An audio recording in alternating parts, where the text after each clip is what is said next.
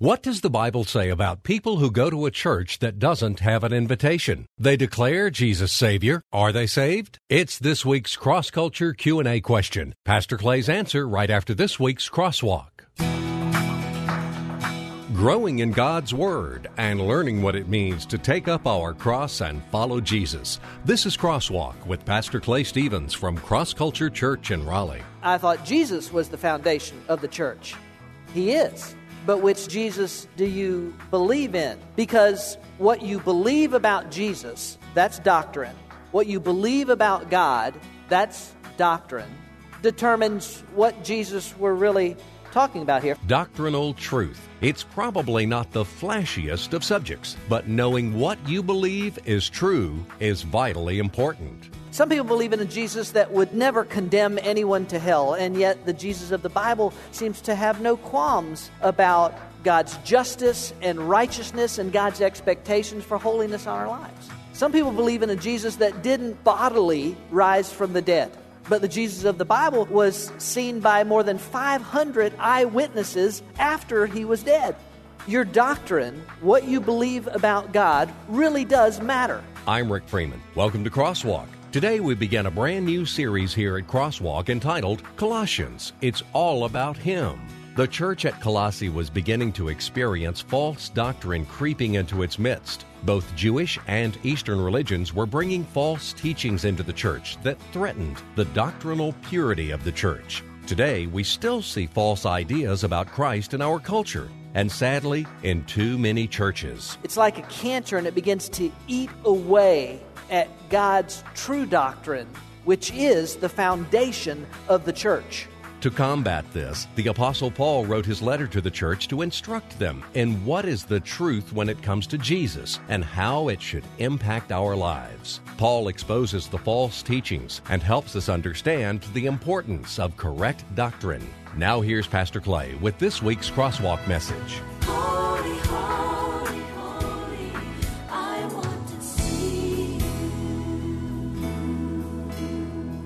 Welcome to Colossae. It was a city about a hundred miles east of Ephesus in what is known as the Lycus Valley, where the material lycra was first manufactured. Ernie's on to it. No, that's not true. Lycra was not. I made that up, but that's funny. I don't care who you are. but, it, but it points out uh, something important. It points out the purpose, the primary purpose for the Apostle Paul writing this letter that we're going to spend the next number of weeks working through. False doctrine had begun to seep into the church at Colossae. False teaching, false doctrine. And false doctrine, ladies and gentlemen, is like a cancer when it, when it gets into a person's life, when it gets into a church. It's like a cancer and it begins to eat away at God's true doctrine, which is the foundation of the church. Somebody might say, well, now, wait a minute. I, I, I thought Jesus was the foundation of the church. He is. But which Jesus are we talking about? Which Jesus do you believe in? Because what you believe about Jesus, that's doctrine. What you believe about God, that's doctrine, determines what Jesus we're really talking about here. For instance, Mormons will tell you that they believe in Jesus, but it's not the same Jesus that's revealed in the New Testament. It's just not. Jehovah's Witnesses will tell you that they believe in Jesus, but it is a different Jesus that I understand from the pages of God's Word. Even Muslims hold Jesus in high esteem. Did you know that? But he's not the same Jesus that we find on the pages of God's Word. Which Jesus do you believe in? Some people believe in a Jesus that would never. Um, that would never judge a person's personal life choices or would never condemn anyone to hell. And yet, the Jesus of the Bible seems to have no qualms about God's justice and righteousness and God's expectations for holiness on our lives. Some people believe in a Jesus that wasn't actually born of a virgin because they say that that doesn't really matter and that's a supernatural event. Nobody knows that, that you can't be born from a virgin. But the Jesus of the Bible sure was. Some people believe in a Jesus that didn't bodily, physically rise from the dead. But the Jesus of the Bible, according to 1 Corinthians 15, the Jesus of the Bible was seen by more than 500 eyewitnesses after he was dead, up walking around. Your doctrine, what you believe about God, really does matter. Now, I'll confess, it may not be the flashiest subject that we could talk about over the next several weeks, but nothing is more important than doctrine understanding what it is that you believe. The Apostle Paul had never been to Colossae, but he had a heart for all of the churches, for all of the people of God, wherever they were. He did apparently have a hand in the founding of the church at Colossae. If you piece together some of uh, the writings from his other letters, and you, and, you, and you put them with the accounts of his missionary journeys in the book of Acts, you come to find out that a man named Epaphras, who was from Colossae, was in Ephesus at the same time that Paul was. And he heard Paul preach, he heard the word of God, he believed the message of Christ, he received the message of Christ into his life, and get this, Epaphras took that message of Christ back to Colossae, where he was from, and founded the church there. Huh! There's a novel idea. To take the Christ that you hear about, the Christ that you believe in, the Christ that you receive, and to take that Christ wherever you go. There's a novel idea. No, not really, huh? No, it's, it's always been the method, hasn't it? for spreading the gospel, the, the good news of Christ. You and I hear the message of Christ. You and I believe the message of Christ. You and I receive the message of Christ. And you and I take the message of Christ wherever we go. That's why I'm always, by the way, that's why I'm always um, bugging you about stuff like give out Invite cards, stick one of them cross culture decals uh, in your window, uh, wear cross culture a piece of clothing, pull from off of our uh, uh, store on the website. Get some. By the way, just last night, um, there was a wedding last night. Uh, there, some of you may know Michelle Fletcher and Stephen Gordon are part of of uh, cross culture. They got married uh, last night, and the wedding went a little long. And, uh, and so Cindy knows that Saturday nights I really like to spend a lot of time trying to you know, just go over my message, spend time in prayer, and that kind of thing. And so she just ran me on home, and then she had to go out to Lowe's uh, to get some things. And while she was at Lowe's, uh, I guess was the, this was the checkout guy. She, she said she was telling me when she came back. She was talking to a young man um, and began to talk about uh, our church and uh, he said, What's the name of your church? And she said, Cross Culture Church. And he said, He just kind of looked at her, kind of smiled. He said, and, and, I'm paraphrasing, but I think this is what it was. I try to listen to my wife and what she says. Um, uh, and he said, God has a funny way of working. And so he said, Why is that? She said, and, and he said, Earlier today, a guy came in here wearing a cross culture t shirt. And, and uh, the young man said, And I, I looked at that shirt and I thought, wow, that's a, that's a neat name for a church. And so he began to sense that perhaps God was, was talking to him uh, about something, and maybe he should come try this place out. And so he had a chance to share with him and talk with him a little bit more. But that's why I'm always, I'm always saying, we, because you just don't, you don't, don't even know how God can work or what God can do. That's why I'm always asking us to, to, to invest in uh, Love Your Neighbor Day events like Public Safety Day or, or, or, or Family Fun Day. I'm not going to ask her to come up here. I, I, had asked her, and she was willing to do it. But, but Ashley Vaughn is a young lady uh, who's been attending cross culture for about five or six weeks now. Um, Ashley and I had a chance to meet this past week. And um, Ashley was telling me that she first came uh, to a public safety day event that Cross Culture uh, did with the fire departments we work with. First came last year, year before last, I can't remember which, but came to a public safety day event with her brother, who is a fireman with one of the departments that we work with, that we invest in. And Ashley noticed that we were there and we were serving food and we were doing all that stuff. And she didn't come, but uh, she kept driving by. She kept seeing our signs. And so finally, Ashley came about, as I said, five or six weeks ago. Last week, Ashley gave her heart and her life to Jesus Christ. Listen, this is good. Here's what she said to me. Now, I'm not even making this up. Uh, I would. If I'd have thought of this, I'd lie about this. This, is, this was good. No, I wouldn't really lie. But she said, you know what she said to me? She said, cross culture is like a drug. I was thinking about it later. I laughed. Yeah, we're all, that's us. We're drug dealers. That's, our, that's our job. We're drug dealers. She said, she said, cross culture is like a drug. I can't get enough of it. She said, I cry every service I go to. She said, I just, I just, I just love it. She said, I started reading the Bible.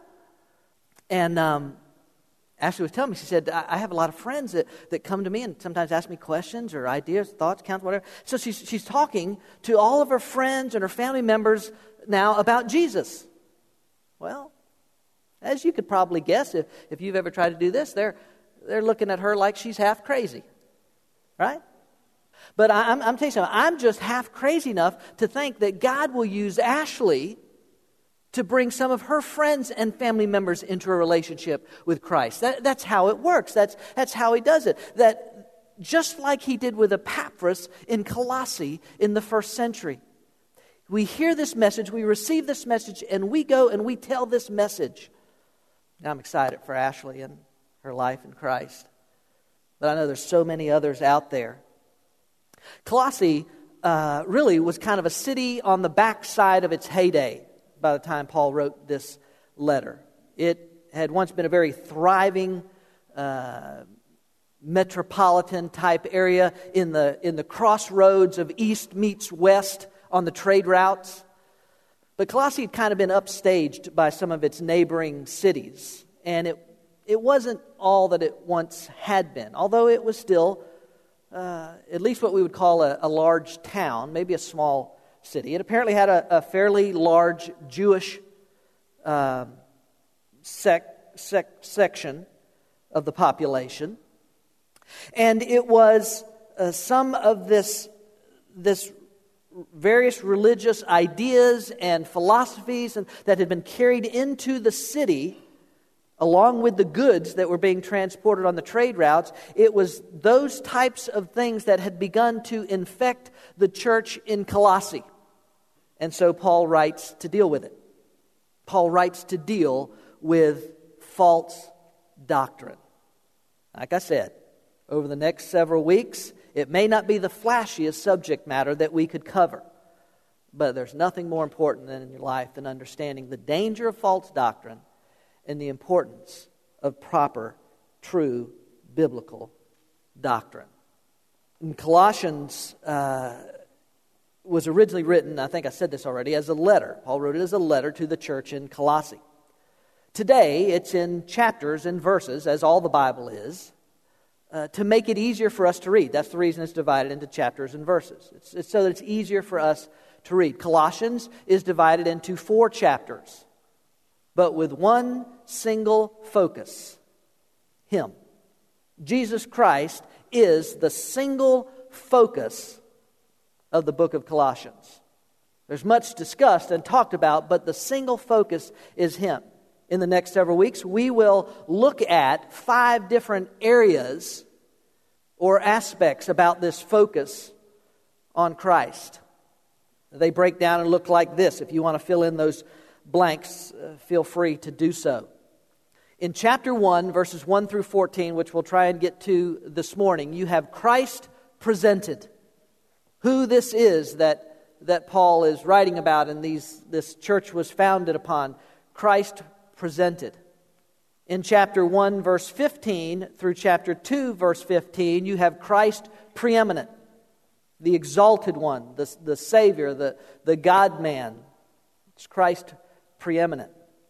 In chapter 2, verses 16 through the end of the chapter, you have Christ protected. And I'll explain what that means when we get there. In chapter 3, you have Christ practiced. In other words, the reality of living out this idea of following Christ. And Paul gets very practical about it in the marriage, in the home, in, in the workplace, all of those types of things. And then in chapter 4, you have Christ proclaimed. Those are the five areas that we're going to take a number of weeks to break down and look at. Colossians chapter 1 is where we begin this morning. Verse 1, and we'll go through verse 14. Paul, an apostle of Jesus Christ, by the will of God, and Timothy, our brother, to the saints and faithful brethren in Christ who are at Colossae, grace to you and peace from God our Father. We give thanks to God, the Father of our Lord Jesus Christ, praying always for you since we heard of your faith in Christ Jesus and the love which you have for all the saints, because of the hope laid up for you in heaven, of which you previously heard in the word of truth, the gospel, which has come to you, just as in all the world also, it is constantly bearing fruit and increasing, even as it has been doing in you also since the day you heard of it and understood the grace of God in truth.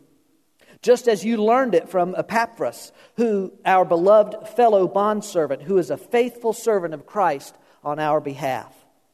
And he also informed us of your love in the Spirit.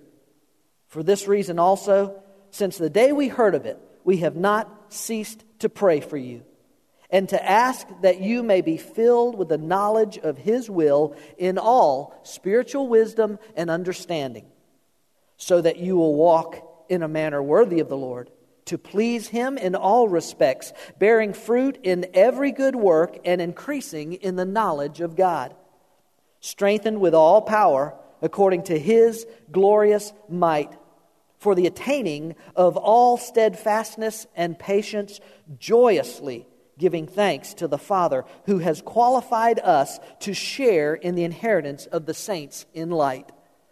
For he rescued us from the domain of darkness and transferred us to the kingdom of his beloved Son, in whom we have redemption, the forgiveness of sins. Colossians 1 1 through 14. Christ presented. Now, Let's talk a little bit about that idea before we dive into some particulars.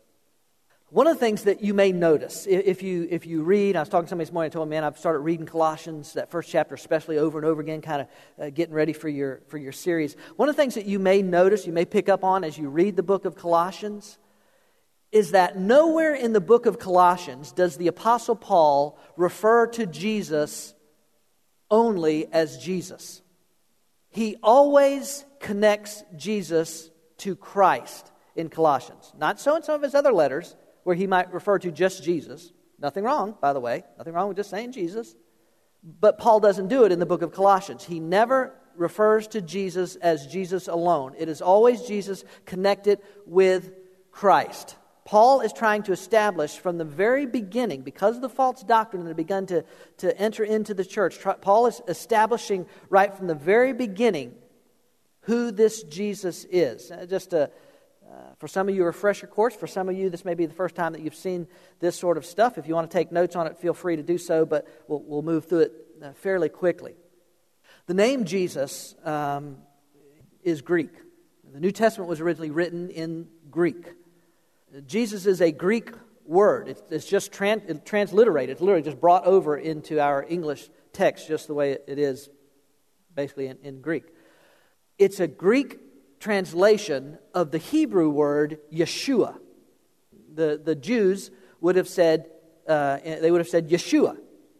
When they wrote the New Testament in Greek, it was Jesus. In English, as a hard J, it would be Joshua, Yeshua, Joshua.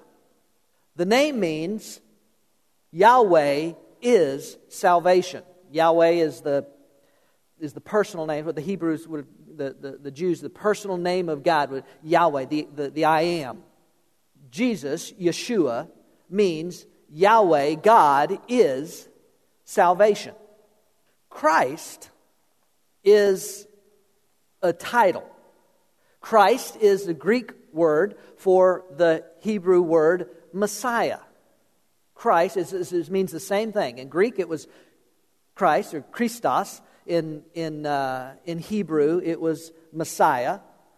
Sometimes, if, you, if you're ever around uh, someone sometimes called a, a completed Jew, a Jewish person who's come into relationship with Jesus Christ, you may hear them in prayer or in just talking about, uh, they'll say something like uh, Yeshua HaMashiach, Yeshua, uh, Jesus, the Messiah. It means anointed. It's a title. It's not Jesus' last name, it's his title. He's Jesus. Salvation is God. He's Jesus, the Christ. In um, uh, Matthew chapter 1, if I can back up a little bit, uh, angel tells Joseph, who's, you know, kind of freaking out about Mary being pregnant, and he knows he hadn't had sex with her. And he said, and the angel explains to, to her, to him, Jill, it's okay, it's a God thing. And she will bear a son, and you shall call his name Jesus, salvation, God is salvation, for it is he who will save his people from their sins. It was a very common name in Jesus' day. A, a lot of people, uh, a fairly large number of people, would have named their children Yeshua, Jesus. Okay, why does all this matter? Because part of the false doctrine that was entering into the church there in Colossae was, was to diminish or downplay the deity of Christ. In other words, to, to downplay the fact that Jesus was God. Some of the, some of the false doctrine, some of the Eastern philosophies, and some, some of the other stuff that was entering in was, was focusing more on the humanity of Jesus and less on the deity of Jesus. More about this man and less about God. That's, listen, that's important. It was important then, it's important still for us today. Because still today, there are people that want to make Jesus into less than who he is. Um, somebody tell me what's the the books and the movie where the, the Da Vinci Code was kind of part of it was kind of based on the idea that, that Jesus, you know, had, had sex and had a wife and had sex and had baby, had children and that sort of thing. To, to humanize it, to make Jesus very much this uh, man some people want to make Jesus the teacher. Some people want to make Jesus the humanitarian. But he's much more than all of those things. And so Paul is establishing from the get go this is Jesus the Christ. This is the anointed one. This is the Savior God. Yahweh is salvation. So this is the Christ presented. So who is he? Real quickly. Well, this is who he is. He's Christ who delivers and redeems us. That's who he is. He's Christ who delivers and redeems us. Look at uh, verses uh, 6, uh, whatever. For he delivered us from the domain of darkness. For he delivered us from the domain of darkness and transferred us to the kingdom of his beloved Son, in whom we have redemption, the forgiveness of sins. Verse 13 and 14. Thank you. He is the one that has brought redemption. He is the one who, who has redeemed us. And not only has He brought redemption, uh, not only has He bought us back uh, from the penalty of sin, but even the, even the practice of sin in our life. He has, he has brought us out of all of that. He's delivered us from a life that, quite honestly, is just a mess without Him. I don't even remember who I was telling this to this week, and I, and I don't know why, why it came up in the course of a conversation. And let me just say, this was not one of my prouder moments, okay? But this was before I came to know Christ. But I can remember uh, as a young man, uh, late teenage years, maybe, or I can't, late teenage years, I'm sure it was, being out with a group of guys one night, and, and we were drinking, and, and, and I was drunk. And I can remember we, we went out to it's hard for my son to hear that, I'm sure. and we were out at Kissimmee, at the Kissimmee River Bridge, which, you know, you just got to be there. It's out in the middle, of, it was, it was one particular bridge out in the middle of nowhere, and it's a very high bridge. It's, it's I think it's 70, 75 feet at its highest point uh, above the Kissimmee River Bridge. It's like 1 or 2 o'clock in the morning. And, and I can remember eh, just in a drunken stupor getting up, and, they, and, and some of these bridges, at least back then in Florida, they made these little concrete railing things that they just put up a little bit that no way is going to stop a car. I think it's going to act like a ramp. It's going to shoot them off into the, into the water. But I can remember, and this thing's about this wide, and I can remember getting up there and walking from one side of that bridge to the other in the middle of the night, pitch darkness, drunk out of my head how I survived it is you can only attribute it to the grace of God. But that's the kind of stuff God has delivered me from. It's not, I'm telling you. It's not just, it's not just the penalty of sin. That's awesome. But the very power of sin and the practice of sin, God is, is, is breaking out of my life. He's Christ the Redeemer, and He's Christ the Deliverer. Look at these verses. Look at Romans. And all are justified freely by his grace through the, what's that word? Say it. Redemption that came by Christ Jesus. Look at this one. Ephesians chapter 1. In him we have, what's that word? Say it. Redemption. Say it again, because I didn't like the way you said it. There you go. Thank you. In him we have redemption through his what? Through his blood through his sacrifice, the forgiveness of sins in accordance with the riches of God's grace. Look at this one, uh, First Peter, I think it is. Knowing that you are not redeemed with perishable things, like silver or gold, from your futile way of life. That's what I'm talking about. He's not only redeemed, he's delivered from your futile way of life inherited from your forefathers, but with precious blood as of a lamb, unblemished and spotless, the blood of Christ. One more 1 Corinthians or 1 Peter 3. Uh, for Christ also suffered once for sins, the righteous for the unrighteous to bring you to God. He is deliverer and redeemer. This is that this is the Christ that's presented to the church in Colossae and presented to you and me. Uh, he's not only deliverer and redeemer, but here's another idea. He is Christ who empowers us. Verse 10, I think it's verse 10 and 11. Watch this. So that you may walk. Now, we read all this a moment ago. We read 1 through 14. So that you may walk in a manner worthy of the Lord, to please Him in all respects, bearing fruit in every good work and increasing in the knowledge of God. Watch this. Strengthened with, what's that next little word? All strengthened with all power according to his glorious might for the attaining of all steadfastness and patience joyously. Listen, some of the most frustrated people I've ever met in my life are the people that claim Christ but live with, with very little of his power in their life some of those frustrated people I mean are the people that are trying to do the Christian life. And if you figured out yet that you can't do the Christian life, have y'all figured that out yet? Because I'm telling you something, you can't do it. The power of God has to do this thing in us. Or you will be frustrated and, and, and you will at some point say, Well, I don't even know what the use of this stuff is. He empowers us to do what only He can do through us. That's what Christ does. You know, it's, uh, I was thinking of this. This is amazing. We live in an age, you and I live in an age where, you know, almost every technological advancement is, is amazing. I mean, isn't it amazing? I, I don't even know what they're going to come out with next. And I'm kind of, you know, I love to, I don't, I'm not real good at it, but I love to look at all this techie stuff. And I was talking uh, to Brian Osberg this week uh, on our iPhones. We were discussing some sort of computer issue, and we were doing uh, is it FaceTime? Is that is that the name of it? Where we can we can look at each other, FaceTime, you know, like it's like Skype but on steroids. I mean, it's like a billion times better.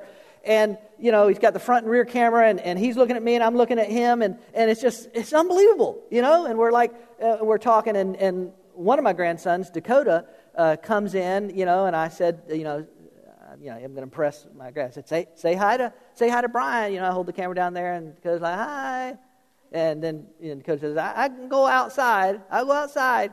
And Brian says, Oh, you going outside? Yeah, okay. So he goes, So, you know, I'm like, Oh, yeah, yeah, we can, we can go outside. We can go everywhere. This is amazing. So I walk out my office door, and Wyatt's coming by, and, um, And I said, Wyatt, say hey to, hey to Brian. And Wyatt says, Hi. And uh, Brian says, Are you going outside with Dakota? And Wyatt look, look, looking at the camera, he says, I have to go pee pee. Technology, it's an amazing thing. Uh, but we have every, we can, in, we can indulge in every, everything. And have you noticed how many unhappy people there are in the world? I mean, have y'all really just stopped and you know, one of the reasons I tell you about the seven challenges, part of the seven challenges, I say, pray that God would give you eyes to see people the way He sees them, ears to hear them the way He hears them, and a heart to care about them the way He cares about them. Because if you just slow down, there's a, there's a lot of unhappy people in the world. Or they're either in, in a state of unhappiness or in their state of trying to figure out how to fill their unhappiness. We got everything, everything that we could possibly imagine, and yet it, it's, it's not enough. It's, of course, Solomon told us this thousands of years ago. Ecclesiastes chapter 1, he says this I, I've seen all the things that are done under the sun. All of them are meaningless. A chasing after the wind. I can't even catch it. And in Ecclesiastes chapter 2, he says, Yet when I surveyed all that my hands had done, and he, put his hands to all these, I'll, okay, well, I can't find it in stuff, so I'll do this stuff. I'll, I'll build great buildings. I'll, I'll, uh, I'll do all these kinds of things. When I surveyed all that my hands had done and what I had toiled to achieve, everything was meaningless a chasing after the wind. Nothing was gained under the sun. Can I tell you this? Christians ought to be the happiest, most joyful, most fulfilled, most purposeful people that there are. And yet, so many professing followers of Christ are frustrated in their lives. They're anxious. They're stressed out. They're worried. Now, there can be a lot of contributing causes to that, ladies and gentlemen, but part of the contributing cause oftentimes is simply the fact that they have failed to connect into the very power that dwells within them if they know Christ as their Savior. He empowers us. That's who this Christ is that's presented. And one final idea uh, this morning He is Christ who changes us. I, like I said earlier, I, I'm so glad he is the God who changes us. Uh, look at this in the opening verses there of chapter 1. He says, We give thanks to God the Father of our Lord Jesus Christ. And Paul says, Praying always for you. Watch this. Since we heard of your faith in Christ Jesus and the love which you have for all the saints, because of the hope laid up for you in heaven, of which you previously heard in the word of truth, the gospel which has come to you just as in all the world, also it is constantly, watch this, bearing fruit and increasing, even as it has been doing in you also since the day you heard of it and understood the grace of God in truth. I love that particular part of the passage because Paul says, Hey, hey, listen, I've heard about you, Colossians. I, have heard about that faith that you have. I've heard about that love that you have. I've heard about the fruit that is being borne out in your life, just as it is all over the world, wherever the gospel is going. I've heard about the changes in your life. Hey, you Colossians, y'all, you're not the same people that you used to be. God is changing you. That's what God does. That's, that's who God is. He's a change, He's the change agent. He takes us from where we are to where He wants us to be. In that place where we find fulfillment and satisfaction and joy and contentment and purpose. That's who he is, it's what he does. Some of you may uh, know the name Nicky Cruz, you may not. Nicky Cruz uh, was a young man growing up on the streets of New York City. Uh, he was the leader of a gang in New York City known as the Mau Mau's. Nicky Cruz, at even as a very young age, was already an experienced mugger, thief. Uh, a young man, a young preacher, answered God's call one day to go and preach Christ in the inner city of New York. A young man named David Wilkerson. His story is made famous in the book and later the movie, The Cross and the Switchblade. Wilkerson encountered Nicky Cruz one day and, and his gang, and he told Nicky that God loved him and that he loved him as well. By Nicky's own account, he reacted by slapping David Wilkerson and threatened to kill him. And Wilkerson said, You can cut me into a thousand pieces, but every single piece will still say, God loves you.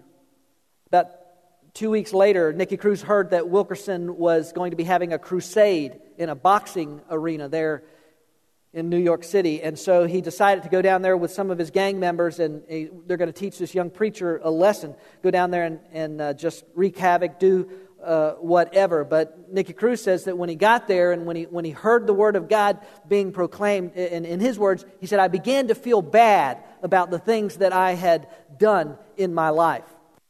And to his amazement, during the course of the service, uh, David Wilkerson asked to take up an offering, and he asked the Mau Mau's to oversee the taking up of the offering. And uh, as the story goes, Nicky Cruz and the Mau Mau's spread out and uh, kind of forced everybody to give an offering uh, that, that day. And Nicky Cruz says when he, he, when he went backstage, he took the money backstage, he said there was an exit, and, he, and, he, and he, for a second he thought, I'll just get out this door and I'll just take this money with him.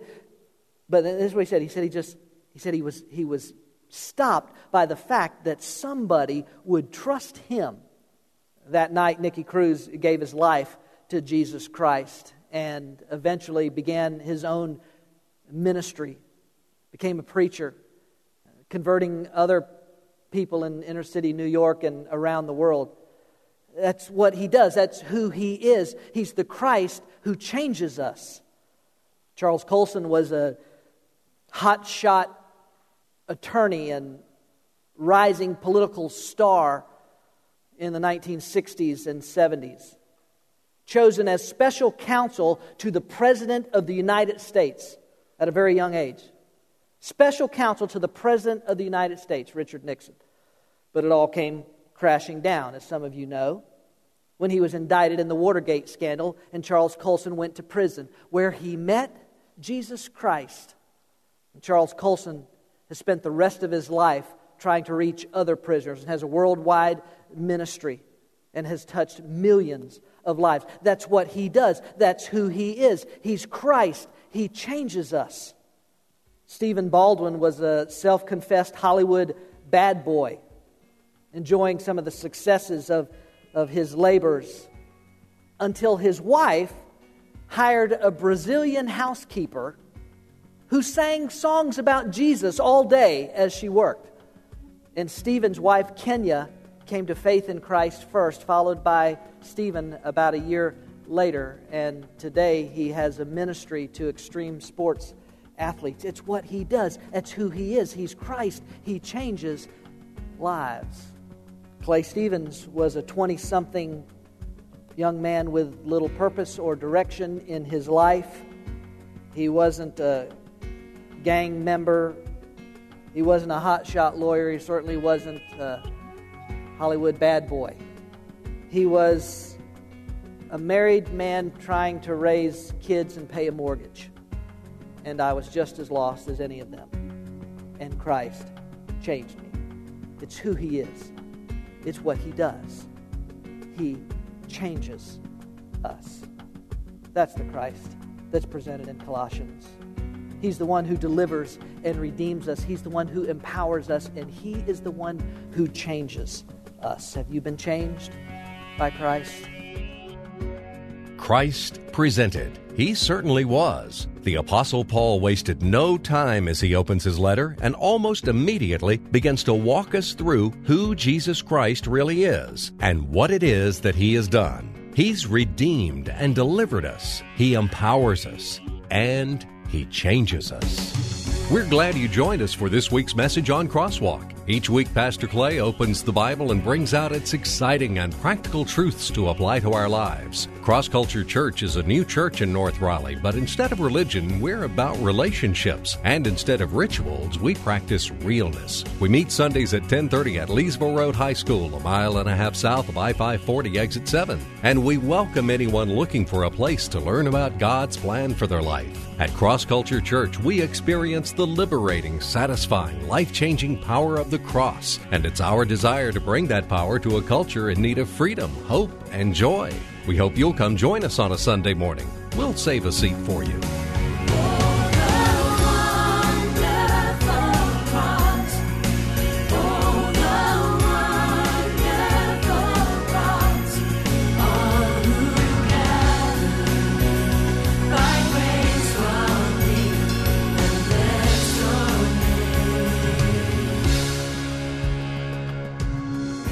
Cross Culture Church, a new church for people like you. Learn more about us, who we are, what we're about, what we do, and what we believe. Visit us online at crossculturelife.org. Cross Culture Church, taking the cross to our culture and taking our culture to the cross. Now this week's Cross Culture Q&A. Today's Q&A looks like this. Interesting question. What does the Bible say about people who go to a church that doesn't have an invitation? They declare Jesus as Savior. Are they saved? Now, uh, what I'm assuming that this question is asking is that in churches that perhaps are not uh, considered maybe evangelical, um, churches where, where uh, perhaps someone grows up, children grow up, and they are maybe confirmed into the church at a, at a certain age. Um, where there's where there's never actually some type of decision type thing made. Are those people saved? Is it the, the, uh, you know if if you don't have an altar call, an invitation, a time at the end of the service where people can respond to it? Interesting question. Well, uh, I thought probably the best way to deal with the question is to first ask the question well, what does it take to be saved?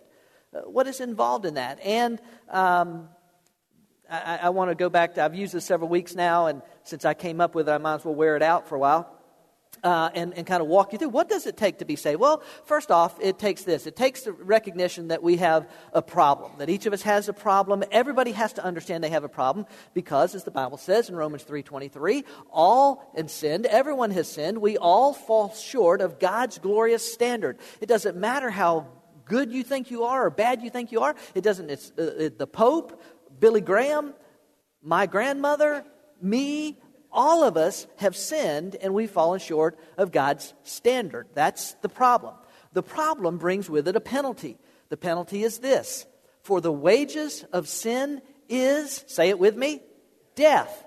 It's not only talking about physical death. The, the sin curse entered the world when, when Adam and Eve sinned. We have death, we have decay. We know that. But, but it, in Romans, there, Paul's more referring to spiritual death, separation from God. That's the penalty for the problem that all of us have, which is sin. Fortunately for us, uh, there was a payment made, and it looks like this in Romans 5 8. But God showed his great love for us by sending Christ to die for us while we were still sinners. Uh, he made payment for us. We had a problem. That problem brought a penalty, but God made payment for us by Christ dying in our stead to pay a bill that we could never pay ourselves. And because of that payment, we have a promise. And the promise looks like this in Romans 10 9 and 10. If you confess with your mouth that Jesus is Lord and believe in your heart that God raised him from the dead, you will be saved. For it is by believing in your heart that you are made right with God, and it is by confessing with your mouth that you are saved. So the promise is when I place my faith in the finished work of Jesus Christ on the cross, it, recognizing my sin, recognizing my problem, recognizing the penalty, and believing that He made payment for me, when I confess that, when I declare that, when I say, Jesus, I, you're Lord of my life, I want you to save me from my sins, the promise is that I am saved, I am, I am redeemed. We'll talk more about that today. Uh, I am adopted into the family of God. And um, uh, Dr. Eric Clary uh, made a very good point a couple of weeks ago uh, when, he, when I happened to mention this another time. He said, You know, really, there's another, uh, another part of that. And he's absolutely right. And it's understanding that this salvation is for a purpose. And that looks like this in Ephesians chapter 2. God saved you by his grace when you believed. And you can't take credit for this, it is the gift from God. Salvation is not a reward for the good things we have done. So none of us can boast about it. Here it is. For we are God's masterpiece. He has created us anew in Christ Jesus so we can do the good things He planned for us long ago. There's a purpose to your salvation. And, and I hate to break it to you, but it's not just so you can miss hell. It's so that God actually has purposes and plans for your life that, that are both now and into eternity. So, That's what it takes to be saved. Here's, here's, so as a result of that, uh, here's how I see this. Here's, here's what it means. It looks like this. It doesn't have to be during an invitation. It Doesn't necessarily have to be, salvation doesn't necessarily have to come during an invitation.